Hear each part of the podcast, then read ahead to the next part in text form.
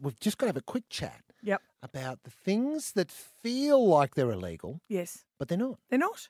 No. Now, like flushing the toilet in the middle of the night. for me, cotton tree meats, they, they shudder a little bit Mm. every time I walk in because I just take all their cabana samples. Because everyone knows you're supposed to have one bit.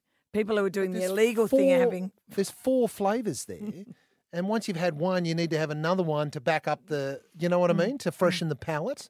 Anyway, uh, now Alex joins us from Coes Creek, mate.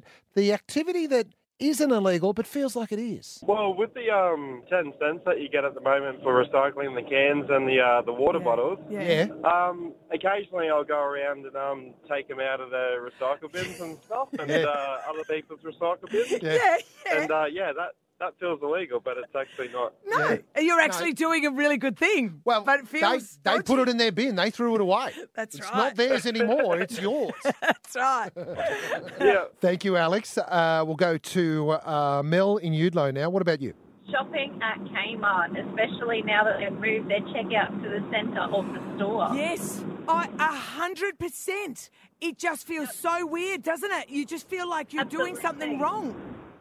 And you go in to buy one thing, you always come out with a handful or an armful, and I refuse to buy the plastic bag. Yes, so yes. I'm carrying the goods out of the store and just waiting for something to like ding or for someone to say, "Excuse me, ma'am, you stole Uh, that." It's, it's a bit the same when you leave Coles in the plaza Yes. and there's nothing there to stop you from, you know, grabbing a punnet of Yes. strawberries and running. Yeah. Even if you've done nothing wrong, you feel like someone's going to check you or someone's going to pull you up.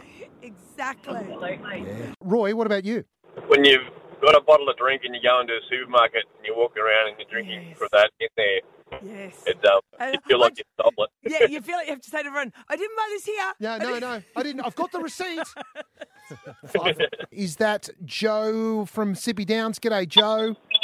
How you doing, guys? I'm good. Uh, now tell me this uh, activity that feels illegal, but it isn't. You know, when you, you walk into a shop, you're looking for something specific, you Mm. can't find it, and then you walk straight back out with nothing. Yes. Yes. You It haven't just bought feels- anything. It Yeah. just feels wrong.